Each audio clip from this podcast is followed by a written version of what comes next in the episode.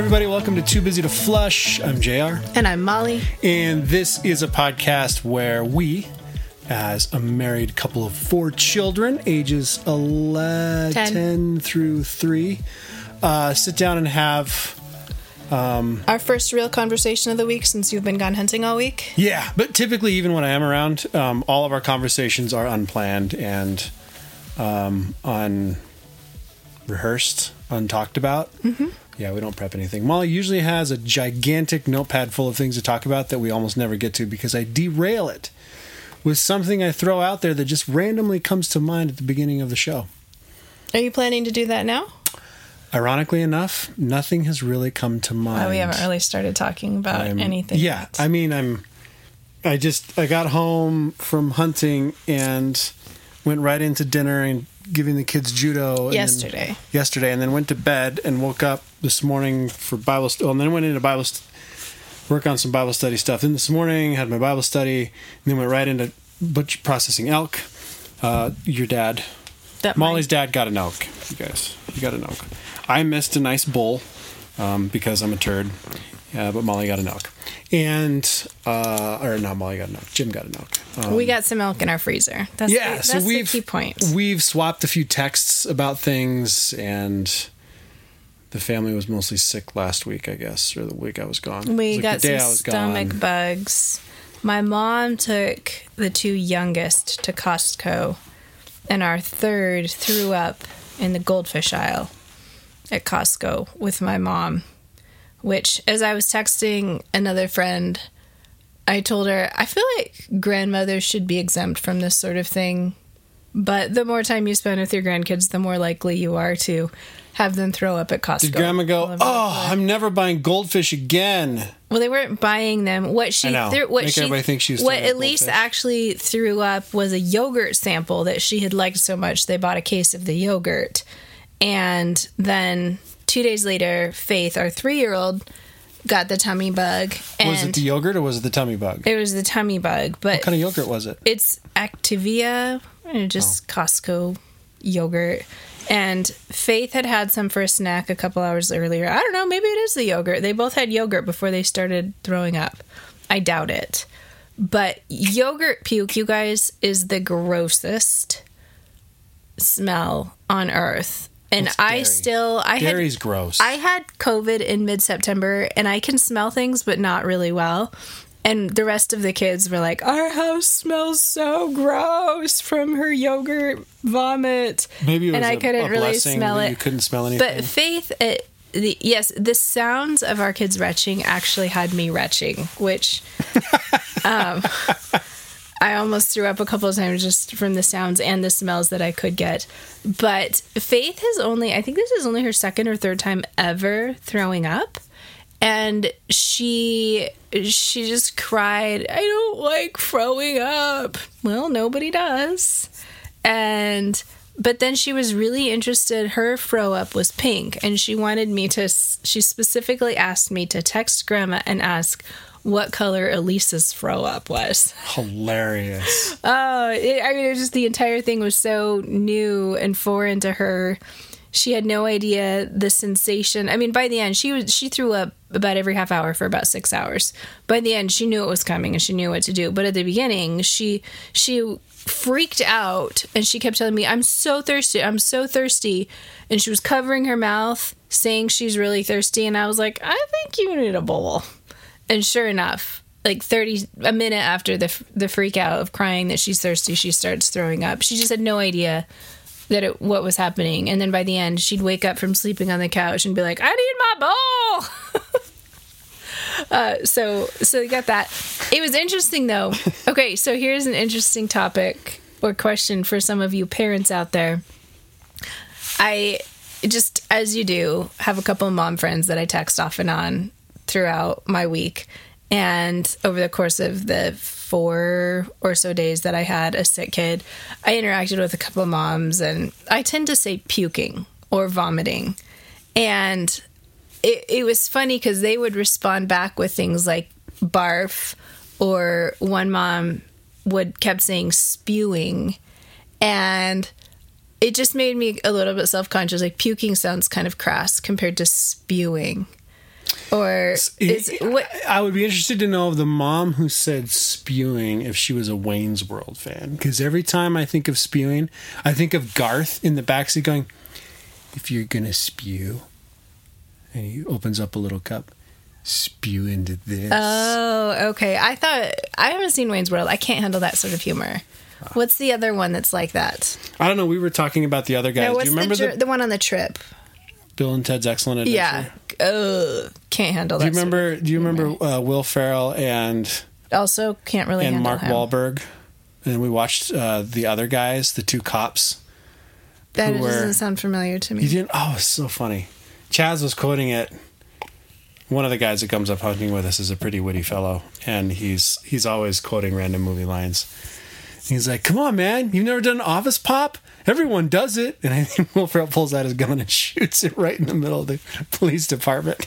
Oh man, It was they were trolling him. It was so funny. super funny So we were kind of laughing. We were- Alec Baldwin's incident. I know week. we were kind of laughing that it was just it was. It was funny. Did they find out what happened with that? Because I read about No. it before I left. but- No, they have no idea. And there's some people saying there were real bullets in the gun, not Well, so what happened in '94? I think Brandon Lee, Bruce Lee's son, who of the Crow fame, was actually shot and killed because there was a projectile. They it wasn't. A, I don't think it was a bullet, but there was a projectile in the gun when the blank went off. So again, for anybody who doesn't understand firearms, you basically anything thrown hard enough will kill you, and in this case, And this one went straight through the gal, and then hit somebody else and landed them in the hospital.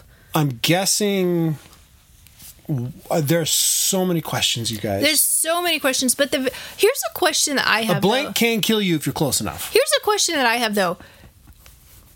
Why do they need real guns on the set of a movie? In our day and age where you could 3D print an a gun, why does it need and you could with all the after effects, I mean, we have the Lord of the Rings and we have Star Wars. Rubber swords. You can put a guy in a green suit in space, you know, and you can do anything. I mean, what's the new Chris Pratt movie? The amount of effects. I have no idea. Yeah, yeah, the one we watched, The Tomorrow War. Oh, yeah. You know, the amount of effects from weapons that don't actually exist that they created in movies like that. Why do they need A, real guns that they're shooting, even if they do have blanks in them, with all of the things they can do in the studio afterwards? Why can't they just have very real looking plastic guns? That's a good question. I mean, for know. for real, I don't understand. And there's this whole. I is, I haven't read a ton about it. Maybe some of you guys know more about this than I do. But there's this whole. You know, he should know gun safety if he's going to have to do anything about gun safety. And apparently, there were people raising alarm flags that protocol for the props was not being followed at all on this and then was it live rounds what does it mean by saying there's a live round in it there's all this stuff swirling around Maybe and they were actually out shooting shifting. guns, and somebody was like, there's a box of prop guns sitting out on the side of the and then alec baldwin is both a producer a and Western." an actor Maybe they're like, "Hey guys, let's go shoot some guns before we shoot the film." I don't know. right my basic question though that i've never seen anyone ask or answer is why do they have to have i mean these are a bunch of anti-gun hollywood people right Right. You know, and so then we get this like, well, Alec Baldwin was sabotaged by somebody who didn't appreciate his Trump. Oh, there are there are for sure uh what's the word I'm looking for? Think pieces about how maybe some Trump supporter who's bitter about his Saturday Night Live impersonations of Trump put real bullets in this gun in this prop gun to sabotage him. All these anyway, all of these anti-gun Hollywood people, first of all, are oh, still making money off of movies with guns in Well, them. Liam Neeson If is the you're biggest so- anti-gun guy out Right, there, and he's his the biggest movies, hypocrite. His entire repertoire of Yeah. movies. Anyway, all that to say, if Hollywood has to be so hypocritical as to keep making money off of making movies with guns in them, because we know those movies are going to make money, why do they need real guns in them with everything we have with modern I guess After Effects Yeah, I and mean- modern fake props? I have no idea.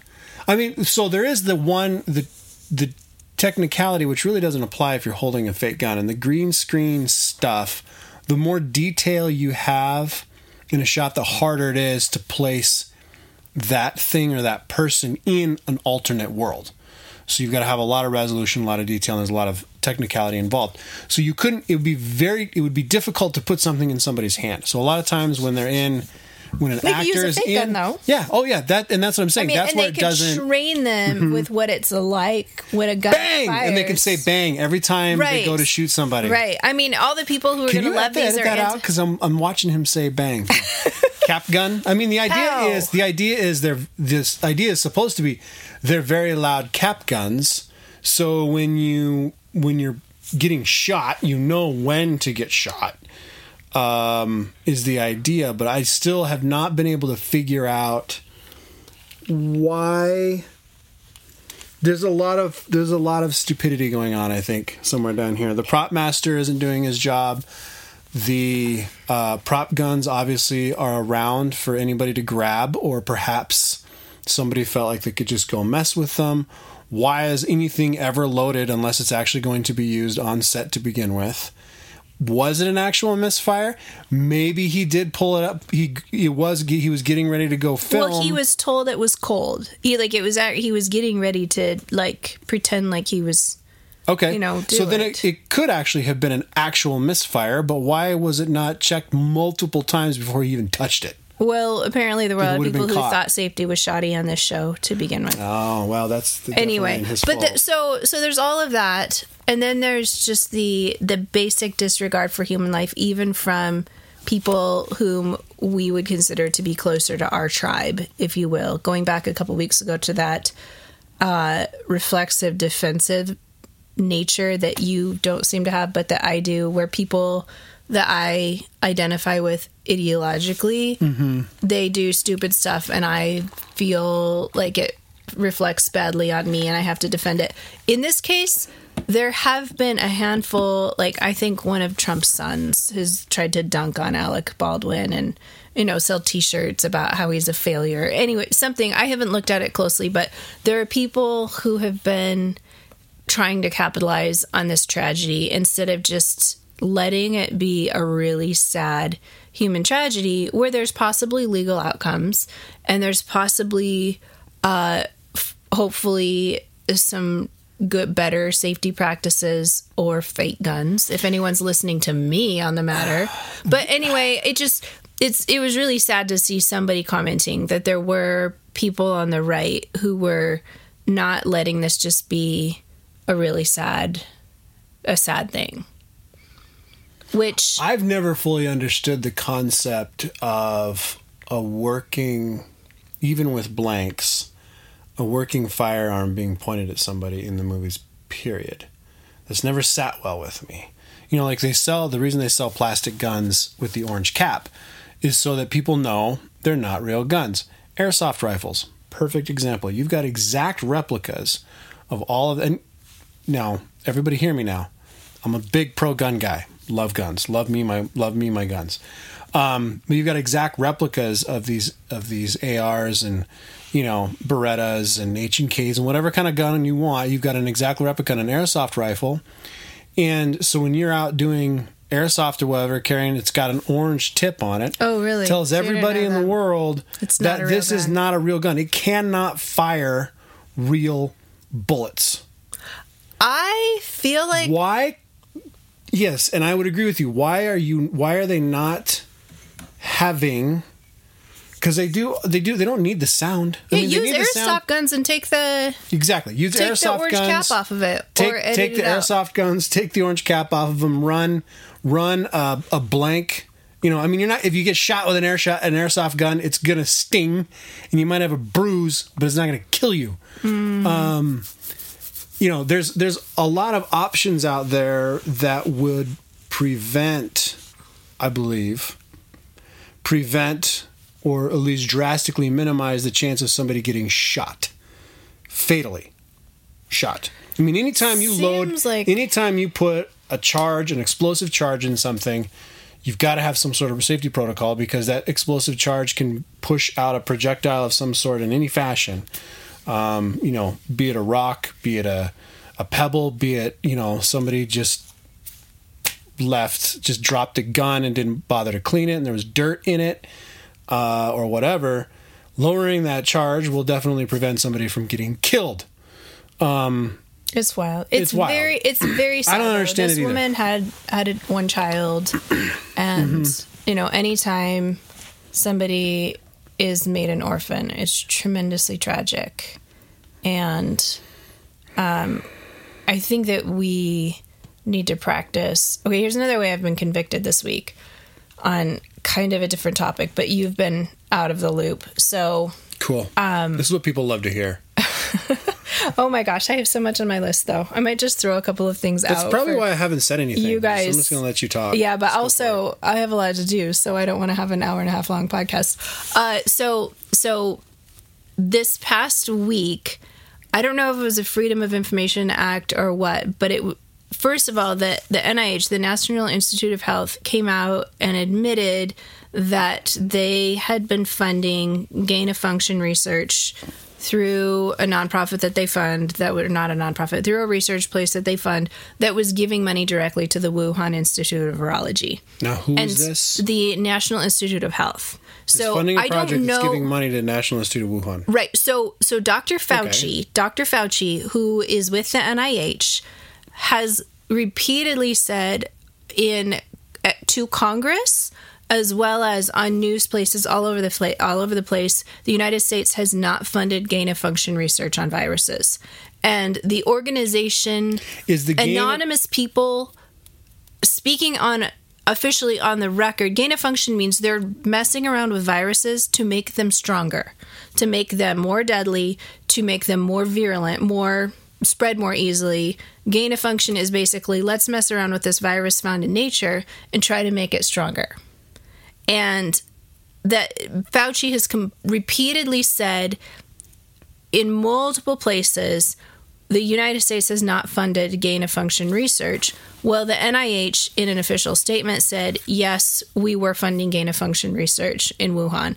And somehow, the he continues to be paraded around. They're releasing an entire documentary on him. Anyway, the the amount of lying, bald faced lying to the American public that this man is getting away with, I think George Orwell would be astounded with.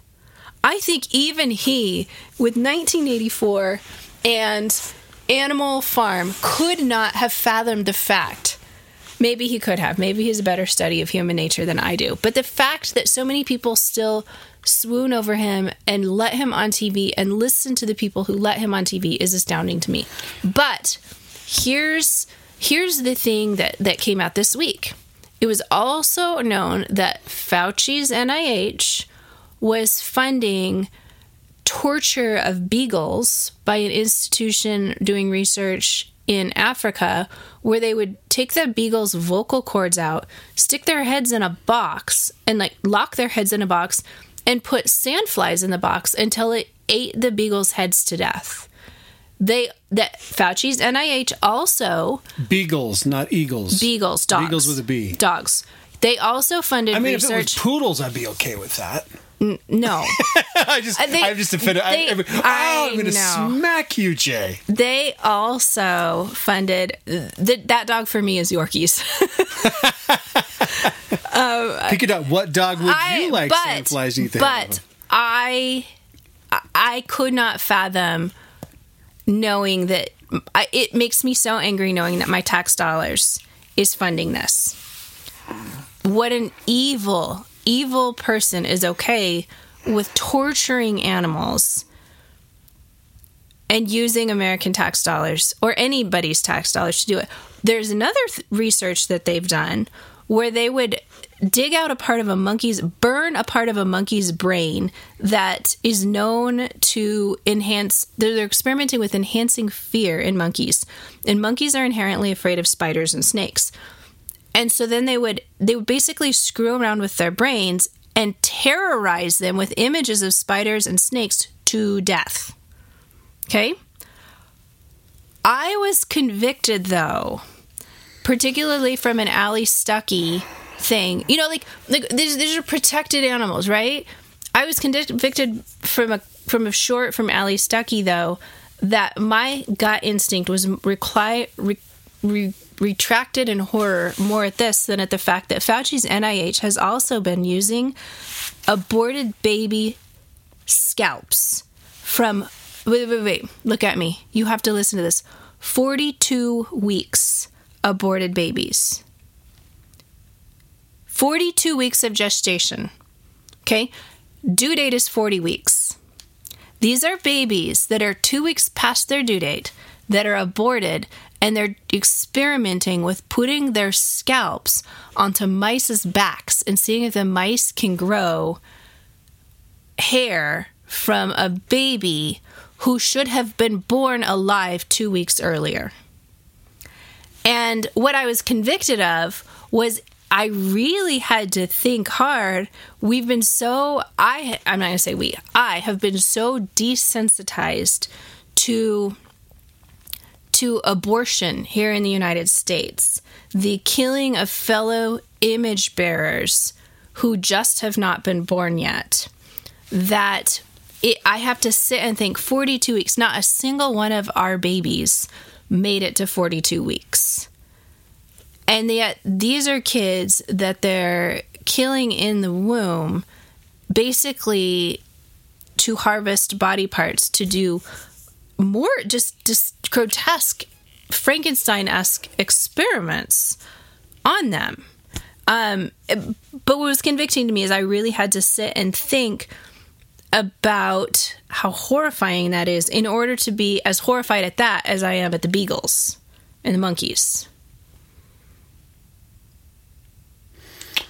Your your um I'm a little farther down this down this outrage road. Um, if we had Twitter accounts, we'd be on them. Oh my Um, gosh, I know. well, no, I Uh, mean, no. this is legitimate outrage though, and I don't, I honestly don't know what to do with it. I- Besides see, to would- say, you know what, God, you should just strike us all dead. Like America does not deserve an ounce of God's mercy for this. But then the other outrage is do not let that man or any institution or anything he says close to my kids. Because if he's okay with torturing dogs, he's okay with torturing my little kids. So Or medically experimenting So on them. my my my uh, I felt the same way you feel when when I found out all of the military hardware was left over for the terrorists. Yeah. And it didn't really hit home till I realized how hard it was for me to buy a weapon in the United States. How hard it was to get a suppressor, a device. It's a metal tube with steel baffles in it and a hole through the middle. That is a suppressor. And it's for those of you that don't know firearms, it suppresses sound and it suppresses recoil and it suppresses uh, the gas pressures coming out of the end of the barrel. You do this for a variety of reasons. It's easier to shoot, it's less annoying on nature and your friends, and there's less recoil and there's more accuracy. Whole lot of really good reasons. You have to wait and you have to pay a $200 tax to the IRS, get a full background search, fingerprints, everything, and then wait nine months right now to even be able to take possession of it. Because they've got to clear it to make sure you're okay. Is the nine month waiting though- period just for how long it takes them to process the background checks? Uh, yes, and Or they they just, just wanna and- play games and with they you just make you play wait. games and make you wait. But they already have. So, for instance, for me, I'm already on uh, TSA pre-check, which means I've done. They've done a full terrorist background search on me. I'm not on any of the terror watch lists. I'm not any of that stuff. They all the uh, ATF already has my fingerprints for other firearm purchases. They've already done their due diligence there. If I go buy another one, I still have to wait nine months for them to process paperwork and get it all. Is that because it's on a boat from China? I'm just No, kidding. That's I'm because. So anyway, all that to say is my my there's the wanton disregard There for human life in endangering nothing we can do about it except continue promoting the good, the true, the good, the, beautiful. true, the beautiful in our circles and our spheres of influence. We will. I, I am sorry to say this, and I know I'm probably going to make some people upset. We will have we have no impact on the government regulation in America right now. You cannot call your senator and get them to listen to you. You cannot call your representative and get them to listen to you. The whole concept for me is a joke. Yeah. It's a representative form of government, and they don't. They're out for money, power, control, and whatever it is they need to to get to where they want to go. I I think I, I would actually I think there are people who try to get into politics to do something good. Oh, for sure. And they but end they'll up- never. Sur- they don't survive. They- Either they don't You survive or they end up trem- they they have to compromise. They end up tremendously frustrated. They end up having to play the right. power plays. Well, so for example, let's say you represent your state, okay, and you're you know that what would be best for your state based on people you've talked to, people that you know you respect or whomever you're listening to, would be to do X. So in order to get X passed on a national level for the benefit of your state, you've got to go around and lobby all of your fellow senators and congresspeople. So you spend every day. You're at lunches, you're making phone calls, you're trying to get coffee, you're trying to I mean, it's it's every hustle game in the book. You're trying to do your part. And then you're also going to the actual sessions where you're listening to everybody else's stuff. And you've got to vote on those things. Well, in the process of all that, you're pitching what you would like to see passed and trying to hopefully garner enough votes that it'll pass Congress. Okay? You're pitching this to everybody else. In the meantime, everybody else has their own agendas as well, mm-hmm. whatever those agendas are. And you're like, well, okay, I'll tell you what. Um, I will give you a yay vote on your issue mm. if you vote on this for me. Mm-hmm. Or I will vote. I will actually include if you vote yes on this bill. I will earmark it. I'll, card it and earmark it into the budget plan for this bill. Yeah. that's what's going on. it's It's just which a is why which is why a bill for one thing has billions of has billions of things in it. Yeah. So I mean, it's all that to say is I'm a raging cynic. I believe that everything you said about Fauci's true. I believe he's a snake because I know human nature. Mm-hmm. And human nature, even if you don't have a Christian belief of human nature, we can look through history at historical characters and see that people are despicable. And generally, what you think the most horrible thing you think they might be doing, they're probably doing something way worse. Speaking of human nature throughout history, I have we've been reading The Bronze Bow, which is a Newbery Award winning book from I think it was written in the fifties about a a boy, an orphan boy, uh, who is living in the hills with some zealots at the time of Jesus, and you just get i feel like for me anyway again homeschooling i'm learning more than the kids are. But i feel he just has this tremendous amount of rage directed at the romans because they're so helpless and so so oppressed. They're taxed. The romans can make them carry their bags whenever they want. The, the romans just literally walk through their lives and walk on them and do whatever they want and they're just struggling to survive. And the the you really feel the helpless the helplessness that turns into seething anger and a desire to just do something and uh-huh. the book does a nice does a very subtle but powerful job of contrasting Jesus as people are intrigued by him and more more military sorts of zealots. It's post the Maccabean res- revolt, but anyway, the I, I've always throughout this homeschooling journey, I've really enjoyed historical fiction because it it shapes. I think C.S. Lewis is the one who this is a very rough translation of what he says, but but reading historical fiction where you can put yourself in the mind and the experience of somebody who's going through something very challenging shapes your moral imagination in order to understand not even just fiction it, the hiding place by Corrie ten Boom you know gives you this this very empathetic moral guide for how to respond to something that's happening very similarly right now. But I've been really struck by that that sense of from the bronze bow since that's what we're doing right now, the anger and the sense of helplessness at these forces that are so much bigger than we are, mm-hmm. doing things that are clearly not for our good and possibly overtly for our bad. Yeah. Yeah, then when I'm in those, when personally, when I'm in those positions, and I'm just without, I'm just like, what can I do? Here and now, What can I do here and now in my sphere, in my circle? what are where I you have- responsible to God for? What am I responsible to God for?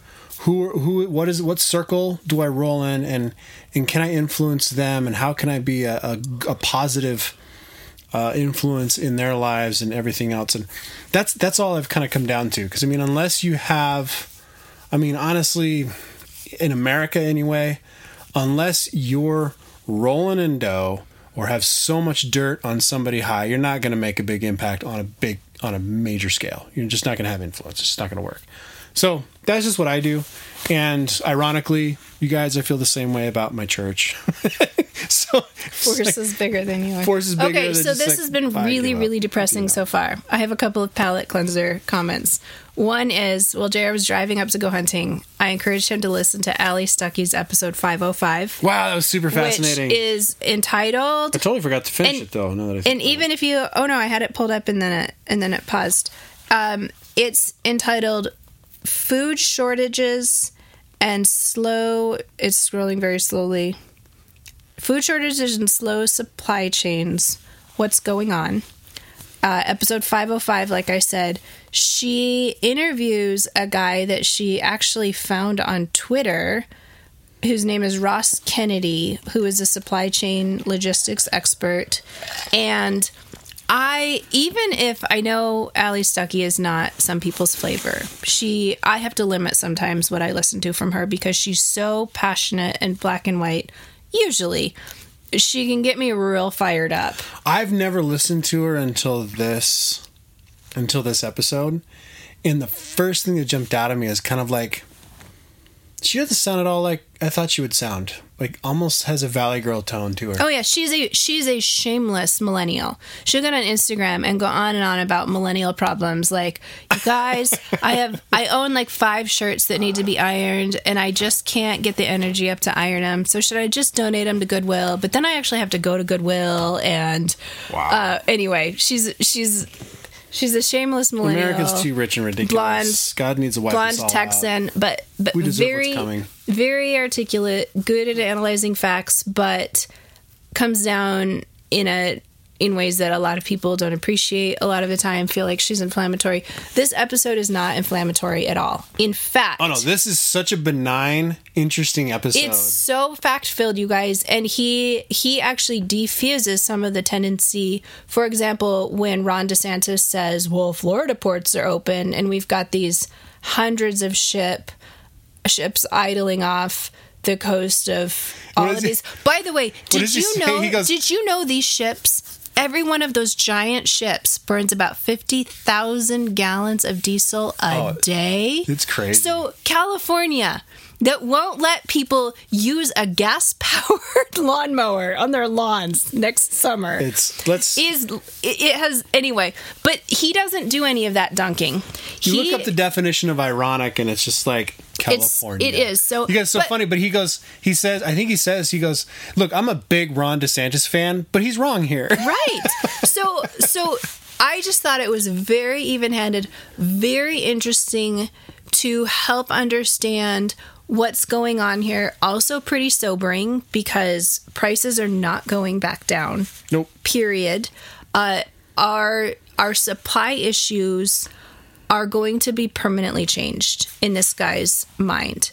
And but then they they have some advice and thoughts for for how to move forward productively That's into the what I future. Didn't so I it's didn't not make it to that part. it's not a tremendously depressing episode even though it's very sobering. Anyway Allie Stuckey episode 505 on food shortages and supply I will- chain. I strongly recommend. I will include if we mention any relevant links that I we feel like are worth your guys' time. I will include them in the show notes, and that's one. you should I will include the link in to her notes. YouTube one so that people who aren't just going to search for it on Apple or wherever they get their podcasts can do. She does all her stuff on YouTube. Uh, another thing I am really behind I, on that. I was I, I was for a while putting all of our sh- episodes on YouTube, but it takes a ton of work. Like it's like doing She that sort has an thing. entire team. See, I don't. I just it. have me. Uh, so for dinner tonight, I I got a hankering for fresh spring rolls, and then couldn't figure out what kind of which are the ones in the in the soft rice paper and stuff with fresh veggies, and I couldn't figure out what protein to put in them. I don't know what JR's giggling at. I know. I know where you're going, and I'm just I'm writing notes for the show, and it just I was like I shouldn't put this in the show notes, but I just wrote Molly's sushi. Like it just doesn't. it just comes out wrong. you know where I'm going with it. Anyway, I, I'm not going to the sushi part yet because I Dirty. we have a Traeger and I used Traeger's recipe for smoking salmon. And not it's a different salmon, smoked salmon than you tend to get in packets in the store. It's hot smoked, so I smoked it at 225. But it was super easy to prepare. We we buy these real long flat skin on fillets that are probably at most an inch at most an inch and a half thick. And you just rub on a rub of brown sugar and salt and they say to let it brine for 8 to 12 hours. This brined i was not on the ball because that's the story of my life for a little under 6 hours. And the thickest part still was pretty salty for me. So i mean 5 to 6 hours seems sufficient for a thinner fillet and then you wash it off and you let it sit out overnight not out. You put it on a drying rack in the fridge but uncovered because the drying out there's a technical term for it makes the smoke adhere to the surface of the salmon more hmm. so it gets more of the mm-hmm. smoky flavor and then you just smoke it at 225 for a couple of hours until the internal internal temperature hits 145 i think super easy Traeger online recipe from their website. It tastes great. I'm really proud of myself. This is my first smoked salmon. Nice. And- should we go ahead? We are going to put it in spring rolls. This is why I need to get done with this episode so I can go prep all of the ingredients. And in Philadelphia sushi rolls. So cream cheese, cucumber, avocado, and smoked salmon. Should we should we invite your parents over? Because your dad was talking about su- he's a huge sushi. Yeah, fan. they're going to sushi tonight with Ty. Oh, they're going with Ty, and you wouldn't let me. I think so. No, because we have small group. Because you do what's good for you. Although your dad want was asking. I had that. I had an interesting conversation about that with a couple people now, but even just this morning at Bible study, we were talking about doing what's right, even though we don't want to, and we don't we don't have any interest in doing it. I mean, I had that conversation last night with somebody too. It's like this is where I'm at. Like, I don't want to be here. I don't want to be involved. I don't want anything to do with it. But it's not. That's not the right thing to do. The right thing to do is to continue living. Haha, living in faith um, that God continues to do what He says He's going to do, um, and that you He calls you to do certain things, so you've got to do them. Like that's Which is and what we tell our kids all the time. It's that's the a- informal definition of discipline. When you think Yeah. Christian discipline, or even um, like the informal way of like I was just joking. I was like, it's like the informal church discipline. Like you're not under formal church discipline. It's just the informal. It's like you being disciplined about church. You know, because if it wasn't, if it was something you wanted to do all the time, they wouldn't consider it a, a discipline. It wouldn't be a discipline. Um, so it was just kind of funny that. Uh, Here you are. yeah, here But we, we. I mean, our- we tell that to our kids all the time, but it's a lot harder to do. Well, and that's that was practice, right? convicting. Yeah, that was that was largely convicting when I was talking with a friend of mine because we were talking about all the all the struggles we're dealing with, and he's like, and he was just like, you know, and your kids are watching you the whole time, and that was his only comment. He wasn't saying anything, you know. It wasn't like, mm-hmm. but it's like, yeah, you're right. You know, like how we they know stuff is going on, mm-hmm. and they're watching how we do what we do in the midst of knowing stuff is going on. They're absorbing. I've been thinking about this this weekend because I had. I don't think we've talked about this. I had COVID in mid September, you guys, and I had the COVID fatigue for several weeks. She like slept on the couch for two And- weeks straight. And but even after that, I mean, I would wake up with a headache for several more weeks. I struggled with motivation. I completely failed on my Bible reading. For I missed like eh, the speaking of the discipline to do things that you don't really want to do.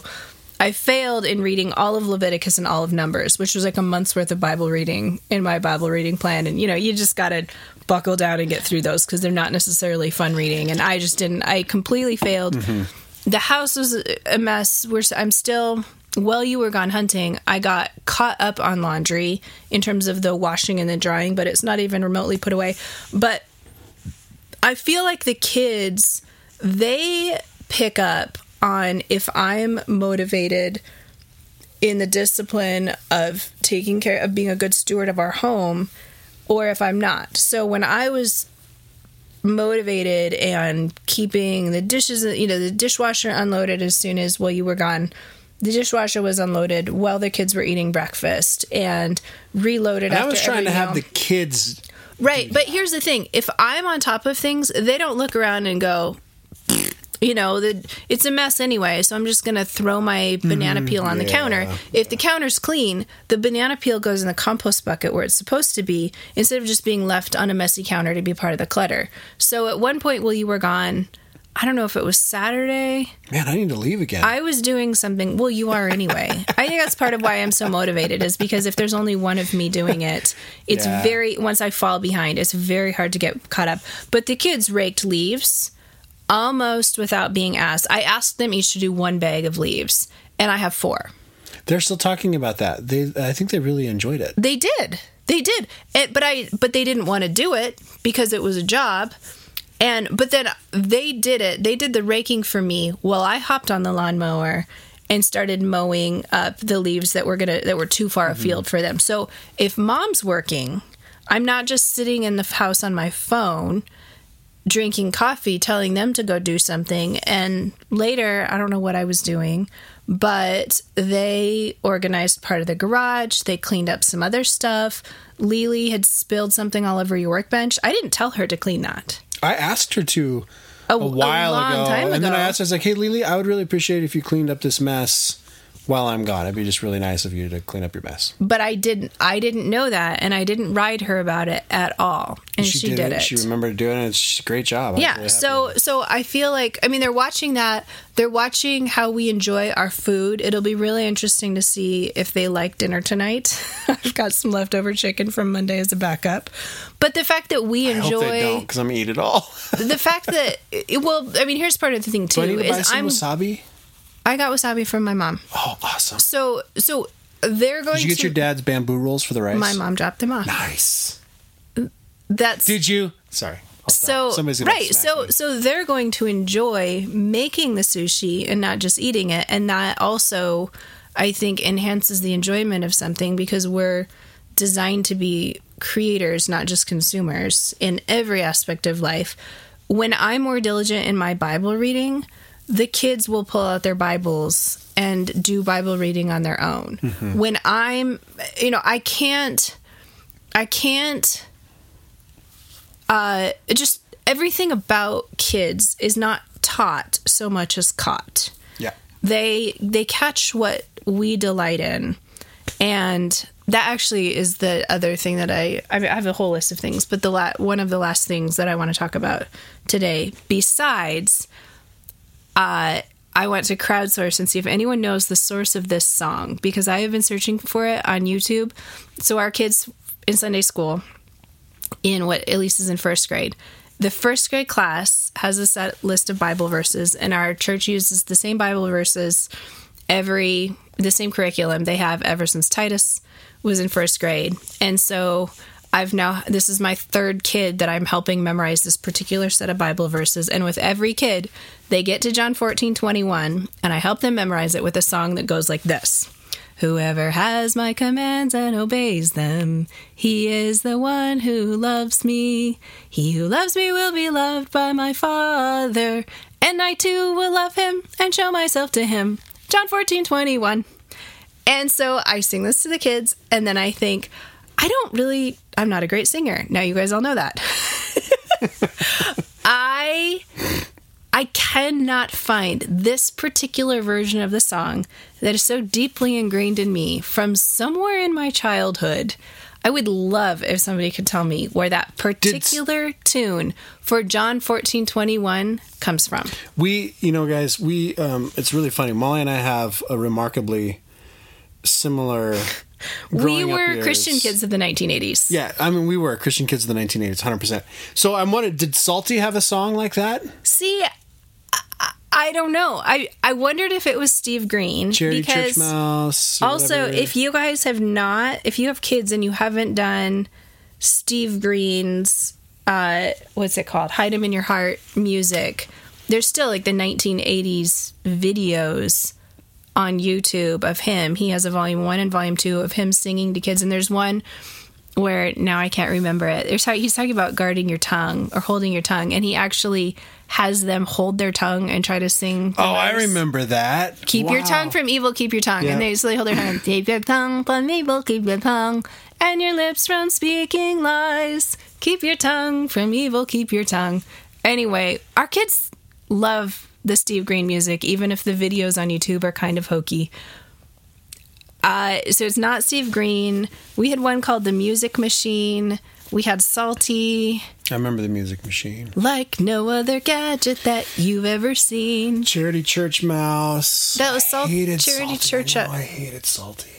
Did you know you've seen Psalty videos on YouTube now, right? Did you have Psalty Uh-huh. videos or just tapes? We just had tapes. We just had tapes too. I'm glad because I liked the Psalty tapes. I liked the stories they told. The videos are creepy. The videos are super creepy. I mean, anything in that from that era with, I mean, even Barney videos are creepy, but we all kind of That's realized true. it was creepy at the time. But just like Barney men, a- men, grown men running around in Book in fabric book. book. I mean, there's definitely a very seventies.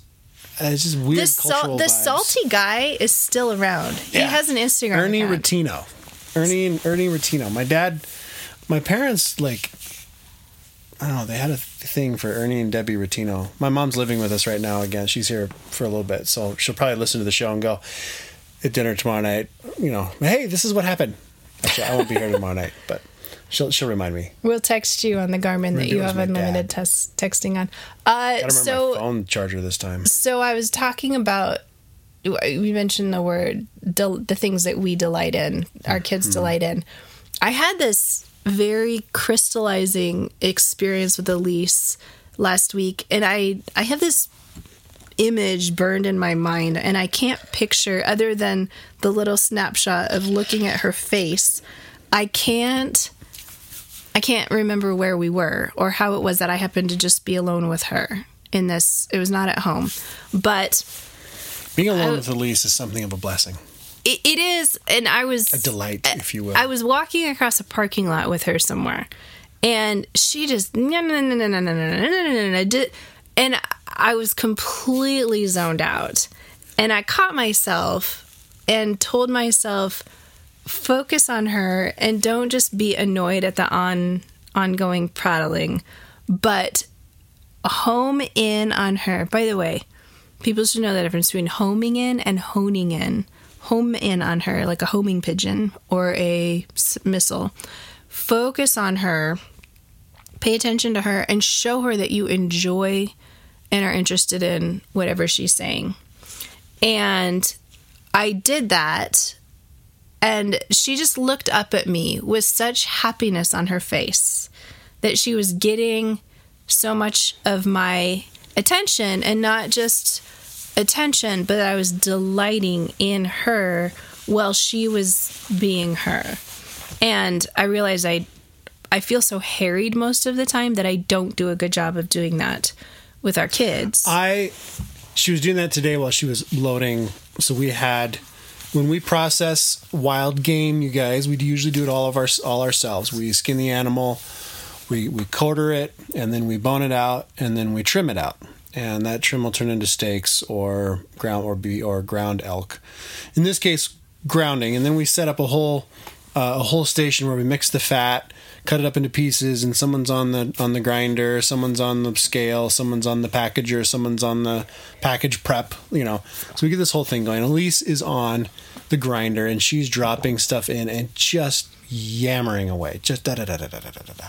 And most of it's nonsense, silliness. and I'm just I want I I, I caught myself. I'm like, Elise, stop, stop talking, just say. And I'm like, no, she just needs. I just she needs to just keep prattling because who she is. I said, Elise, you're hilarious, and that's all I said. Yeah. And then it was just like, now hurry up, you're going really slow. And she's like, I don't want to grind this piece. Look, it's a flat pancake. you know, her, her little cackle that she, She has. she does delight in oh man. in the raw meat thing. uh, but it got me thinking: Is it is it possible for the kids to be too delighted in? Is it possible for a kid? it- Would too much of that sort of attention spoil them, or are their hearts designed for that sort of attention? If we make sure it's a healthy focus of attention and not a Do you want to know what I think? spoiling i do actually it's it's not a hypothetical question Oh. how do we how do we it's it's a three part question it's a what's the line between healthy delighting and indulging and whatnot uh is is there such thing as too much and how do we cultivate more of that in our lives and then i guess number four is there's there's for sure a spiritual analogy there and what how do we draw the spiritual analogy to how God sees us? I I should write down those questions while you're talking so I don't forget them. I'm not going to remember all of them, but first of all, I would say, at least in our household, dear babe, we are probably far harder on the kids and don't delight in them enough that we can't really delight in them too much. Yeah. If that makes sense. Um, in terms of healthy versus indulgent, I think if Except for let me go back. Except for Faith, who the other day Oh you were like, "Do you think do you think she exists to make us happy?" And I was like, "No, she no, thinks no, no, she thinks she exists to make us happy. No, she and I said no. That that's giving her too much outward thinking. She thinks that we exist to make her happy. She is the sun, and all of the planets and all of the satellites revolve around her, and she's just she genuinely is a classic youngest. Everybody delights in her and verbally comments all the time about how cute she is. So, but but is that an unhealthy form of delighting because we're making her think the world revolves around her? Well, there, and I think there's some other things too you got to consider, like child psychology and where they're at in terms of development and what's healthy, you know, parental involvement, et cetera, et cetera, et cetera. And I'm I'm excited to hear what Alan has to say about this because Alan really riffed on Telegram, you guys. And we're we're gonna have to get to that next week because we just yeah. have not even. Alan super riffed uh, on Telegram last week on the last show, which was really kind of funny. So I'm sure Alan have you guys all have stuff to say about this. But in our household, and I can only speak from our household, I don't think I can. I lean towards being too hard on them, so I don't think I can delight in them enough. I don't think I delight them in as in as much as I should. Um, regarding um, regarding healthy versus indulgent, personally, I try to foster and deliberately think about things that do genuinely delight me in each of my children. So what is what do I delight in with Elise? What delights me about Elizabeth, about who they are, their personalities, their characters, even their quirks and idiosyncrasies. What is it that I genuinely delight in? And I find that when I get annoyed with something they're doing, it's the other side of the of the same thing I delight in. It's the same coin, but it's the other side of that coin. Like flipping that around. Oh, I actually and so I try to focus on that instead of focus or on it's something that annoys you about yourself. I think I find when you're being really hard on Titus, it's often like a either something that you either totally can't relate to, or it's something that you don't like about yourself that you're writing him about. It's generally something I don't like about him. Which it's like it's something which is I funny think- because then it's I something think that it's you don't like I about don't, me. I don't. It's like I don't want him. I want him to display a certain character in all my kids. But You ride him far harder than Oh, you I do any of the totally, others. I totally do. Um, but I also, you know, now that you mention it, there are things that I see in him that drive me nuts. But that's because they I did the same things, and I thought it was, and I think now it was dumb that I'm an adult. Like, why did I do that? It's dumb. And so I'm like, Tito, don't be dumb. You know? And it's like, but you just gotta let him do what he does. Um. Anyway, uh, as far as as far as God delighting in us, I think, you know, I would, I could make a tie. I think there might be a, there might be a loose a loose tie in there with the fact that God sees us now through His Son Jesus, so He sees the good side of that coin rather than the bad. Mm-hmm. You know, the things that annoy Him, the things that I don't think they annoy. Like we're, can you annoy God? Like you either sin or you don't sin. I don't know, um, but I do believe that because He has a personal relationship with us, uh, He does take delight in our various characters. Various. I mean, does He? does he delight at the variety? Like we look at our kids and go, "Wow, how can we have four such different kids out of the same two people?" You know, except for us, And it's, here- and we here- we we didn't create. All I know, and here. God created all of that in all of that variety, and does He delight simply in the variety? Simply in the differences between you and me, and I think I think so. I think he does delight in his creation. Um, Um, I, I I mean the, I think the NIV translation of Zephaniah three seventeen, actually has delight in it, but I'm just scanning right now. I have that verse in my head because there was a lady who worked at Peacemaker Ministries briefly with us who did like the flag waving dancing, and that was her one of her favorite verses to quote. uh, and I don't know that she was necessarily necessarily using it in appropriate context uh, when she's talking about like dancing in churches. But now that I think about it, I'm I don't think I ever actually looked up what the real appropriate context of the verse is. But of course, Zephaniah is a prophet speaking to exiled, suffering peoples, and he's prophesying the restoration of Israel.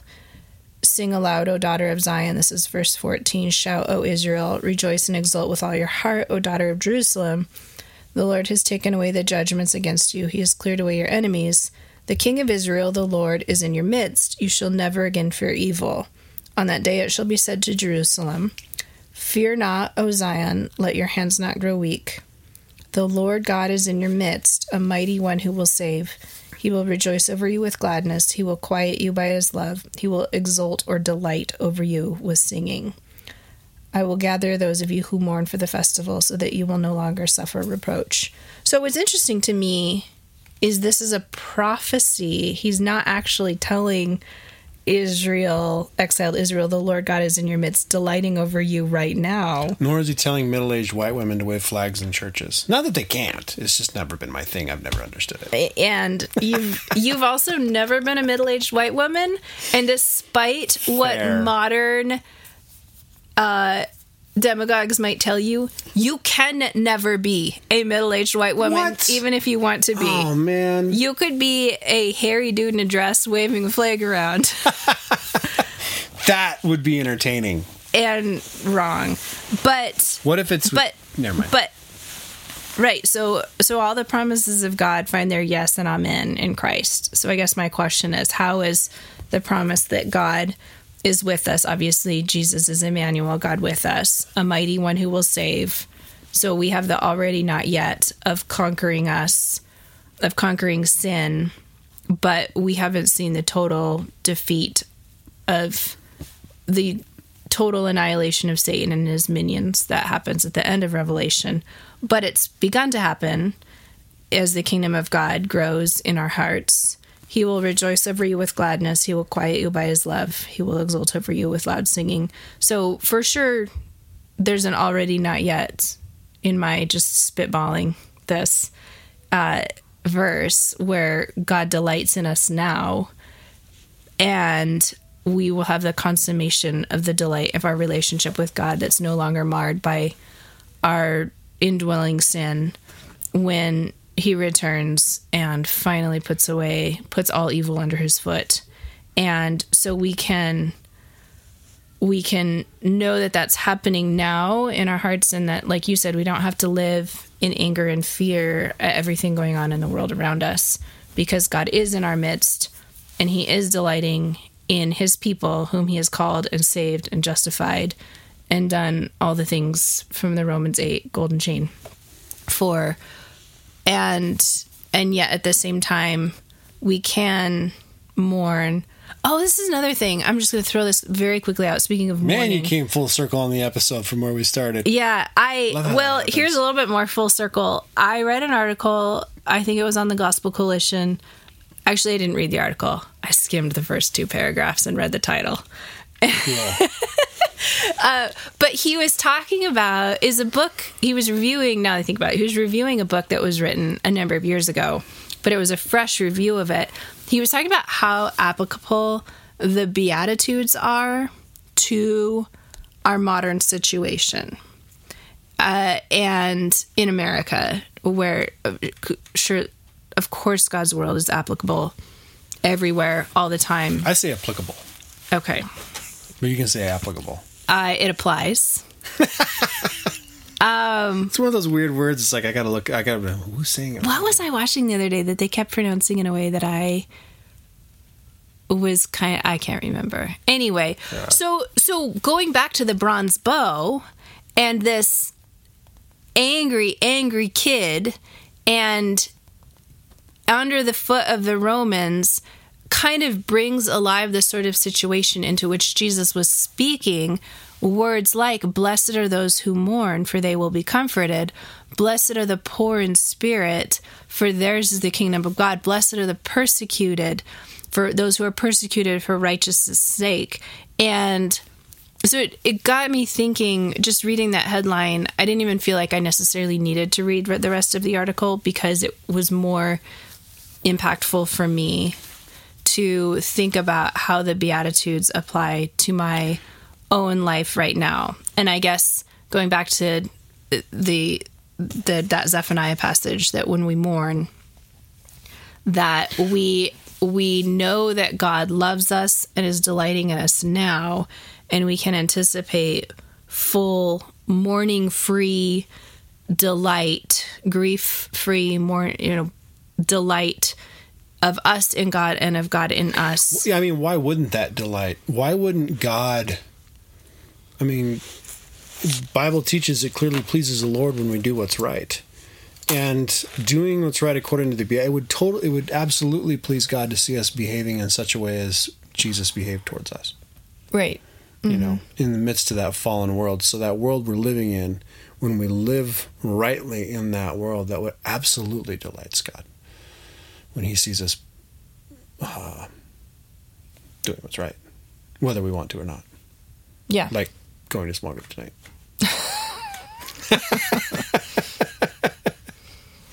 oh man. Okay, you guys. I'm going to include the following links: the Gospel Coalition article Molly just mentioned, a link to the bronze bow on our website. Uh, that'll be a, probably an Amazon link, so you can buy a copy and support us at the same time.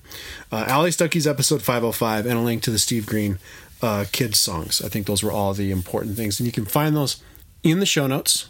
And the Traeger recipe for smoked salmon. Ooh, Traeger recipe for smoked salmon. And uh, just for good measure, we sh- maybe we should find somebody dancing with flags on YouTube. Just kidding. Somebody is going to be offended at that. No, no. I want I want one of our listeners to go dance with to film themselves dancing with flags in their yard. No. I'm kidding. Okay. No. Um yes, all those will be all those links will be in our show notes. If you want to engage with, with us on the show like I mentioned previously that Alan has, um check out our Instagram our uh Instagram our uh Telegram group. I'll include an invite link, a group code for that on Telegram.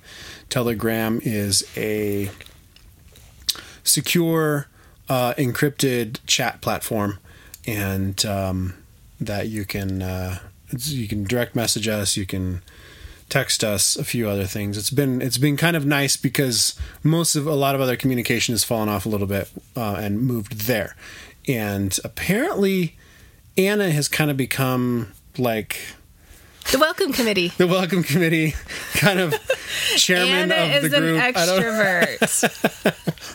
Yes, very much an extrovert. So there's a lot of fun people on there, a lot of conversations that just get initiated not by us, um, and it's fun to like.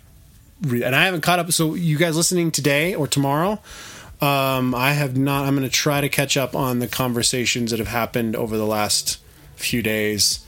Um, I've not been around. Uh, just it's I've been hunting, so I'm off grid and I'm headed up to go off grid again tomorrow. So yeah, you can follow us on the Telegram group. Link is in the show notes. Um, you can send us a message on our website through the postcard option. You can email us at tbf tb2f at pm.me.